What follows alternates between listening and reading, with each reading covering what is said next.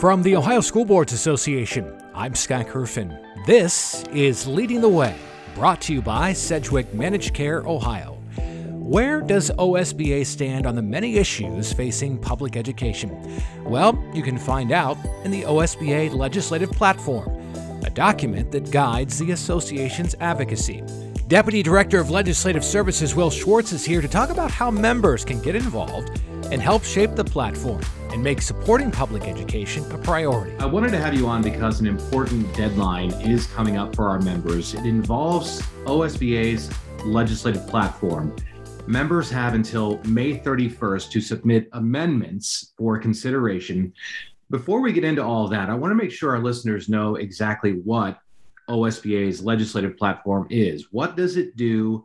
What is its purpose? Well, Scott, the legislative platform is a document that is created by member boards of education in Ohio that conveys OSBA's positions on a variety of issues facing public education, from school finance to graduation requirements, report cards, taxation, and more. It spells out to lawmakers and the public and to the OSBA lobbyists who utilize this document where the membership of Ohio's public school district boards of education stand when you look at this document, uh, it's it is modified pretty much every year, is it not?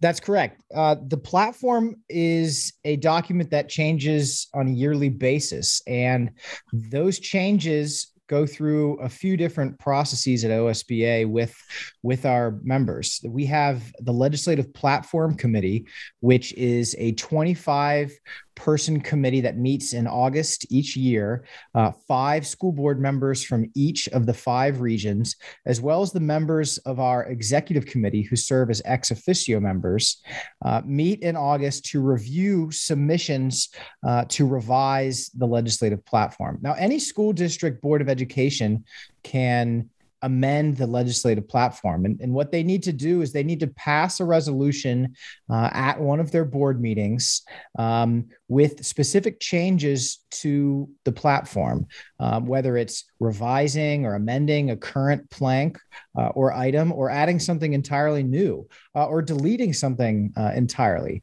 Uh, that resolution has to be passed by the Board of Education and signed by the school district's treasurer and sent to uh, OSBA. We collect uh, and catalog all of those resolutions that we receive from member boards of education uh, and bring them together in August with the Legislative Platform Committee, where the committee reviews all of the submissions, uh, in some cases, modifies uh, those resolutions and decides whether to approve or disapprove uh, resolutions for consideration at the annual delegate assembly in November, where every Board of Education has a delegate to vote uh, on the changes to the platform. That's the final stage uh, where the membership decides uh, what the platform will look like uh, in the coming year. This document really, as you mentioned, uh, helps guide those at the state house. I mean, when there's issues that come up, we really look to our platform, right? To see whether we support or don't support something. Is that true? That's correct, Scott. OSBA's lobbyists attend committee hearings at the General Assembly. We also meet regularly with legislators and legislative staff on bills that affect public education. Um, and we have to advise them of the positions of the membership of OSBA and the way that we go about advising them and, and, advocating for the positions is based exclusively on what is in the legislative platform. We're unable to take a position on a particular issue if it's not enumerated uh, in the platform. Uh, and it's important to remember that the, the composition of the platform, the way uh, the platform is drafted, uh, is done so in a way um, that is not too specific or precise uh, to tie the hands uh, of your advocates in the legislative division, but to provide guidance uh, throughout the legislative process so that they have an understanding of where to go, uh, but not too specific. So, Will, if someone were to sit down and take a look at OSBA's legislative platform, what are they going to see? How is it written? How is it outlined? How is it detailed? Well, Scott, the 2022 legislative platform is a 40 page document and it's broken into four main areas. The first is students and learning. Uh, and under that area, there are items uh, that uh, discuss assessments, um, the school year, the state report card, things like that. The second area is school governance. This is where you're going to find OSBA's uh, statement and beliefs on areas like academic distress commissions, uh, board member training, the State Board of Education. Uh, the third item is, is school finance. Um, you're going to learn a lot about where OSBA member boards of education stand um, on the base formula amount for the school funding formula uh, or inflationary growth um, and the phantom revenue issue. Uh, the final and fourth item is personnel. This is where you're going to see where the school boards in Ohio stand on collective bargaining issues, uh, the retirement systems. Um, and when you go and look at each of those issues under those four main areas, you're going to see statements like OSBA supports legislation that so on and so forth. And it spells out where we would stand on a particular issue. And so, what we do is when we see a bill that's going to amend the law regarding tax abatements um, or amend the law regarding school vouchers, we go to the platform and we look and see what does the platform say about that particular issue and then we judge the legislation exclusively through that lens so the deadline we have coming up may 31st that's to submit amendments as you said this is a very important process. This is a way for our members to get very much involved in the legislative process. Absolutely. There's no other instrument by which school boards in Ohio can alter the trajectory of their statewide association's advocacy than the legislative platform. If you want to see your association advocate for more funding for mental health services, it's you can amend the platform to achieve that. If you want to see your association advocate uh, against school vouchers, you can amend the platform uh, to ensure that happens. So, getting back to the delegate assembly, which meets in November at the OSBA Capital Conference, that's where these amendments then are considered, right? And and talk about what kind of a majority vote do you need to get these passed? Well, the delegate assembly is an annual convening of every school district board of education uh, in the state. And each school board appoints one individual on the board of education to serve as their delegate to represent the district in those official uh, business deliberations uh, to amend the platform.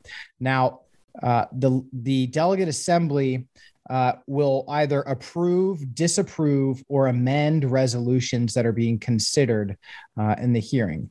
And in order for a change to the platform to occur, at least 75% of voting members in attendance have to approve uh, that change. So that's a signal that very significant block of the school district boards of education uh, in the state uh, support that uh, particular change to the platform. Uh, 75% that that takes quite a number of districts then for something to get changed in the platform. And the final product uh, is is not something that just lives within um, you know the Ohio School Boards Association's legislative division. Uh, this is something that we want to make Ohioans aware of. We we distribute uh, the changes to the platform to all members of OSBA, uh, to all members of the General Assembly, and to the media to inform them that um, you know the, the, the wishes of the membership of OSBA, the school boards in Ohio, feel strongly about these issues of public policy affecting public education and kids in Ohio. And the uh, amendments to the legislative platform, the suggested amendments are due uh, May 31st, and uh, those would be sent to uh, OSBA's Director of Legislative Services, Jennifer Hogue, right? And then, as you said, the process is Legislative Platform Committee will meet in August then to consider these amendments. That's correct. The committee will review all the submitted amendments. Um, they will debate them on whether or not to advance them to the delegate assembly in November. They'll also consider um, making changes to submissions that they've received of resolutions, whether to modify language based on existing platform um, language or existing law, um, and that's that's uh, some of the chief charges of the Legislative Platform Committee. And finally, uh, I guess the State House is probably getting pretty close to uh, wrapping up for the summer, right? Scott, that's correct. This is a, an election year for all 99 members of the Ohio House of Representatives and half of the state Senate, as well as our statewide elected officials, um, including the governor. Um, so we're going to see lawmakers taking a long summer recess uh, into the early fall. Uh, we know that there will be some sessions scheduled, some sessions scheduled um, in um, June and then we might not see lawmakers until after the November general election. So it's important to talk to your lawmakers now about issues, um, talk to them about them in the summer when they're on the campaign trail, so that when the lame duck session arrives in November and December, they're prepared uh, and understand your positions on the issues uh, that they'll face. Well, one final thing, uh, and I should definitely ask this is where can our listeners find the OSBA's legislative platform? Scott, the legislative platform is accessible under our advocacy page uh, on the Ohio School Boards Association's website. There's a uh, attachment for the 2022 platform, uh, and you can read that, share it with your peers, uh, and learn more about where OSBA's member boards stand uh, on issues facing public education. And I'll be sure to put a link to that in the podcast show notes. Well, thanks again uh, for the information and for coming on the podcast. Thanks a lot, Scott. And thanks to Sedgwick Managed Care Ohio for sponsoring this episode.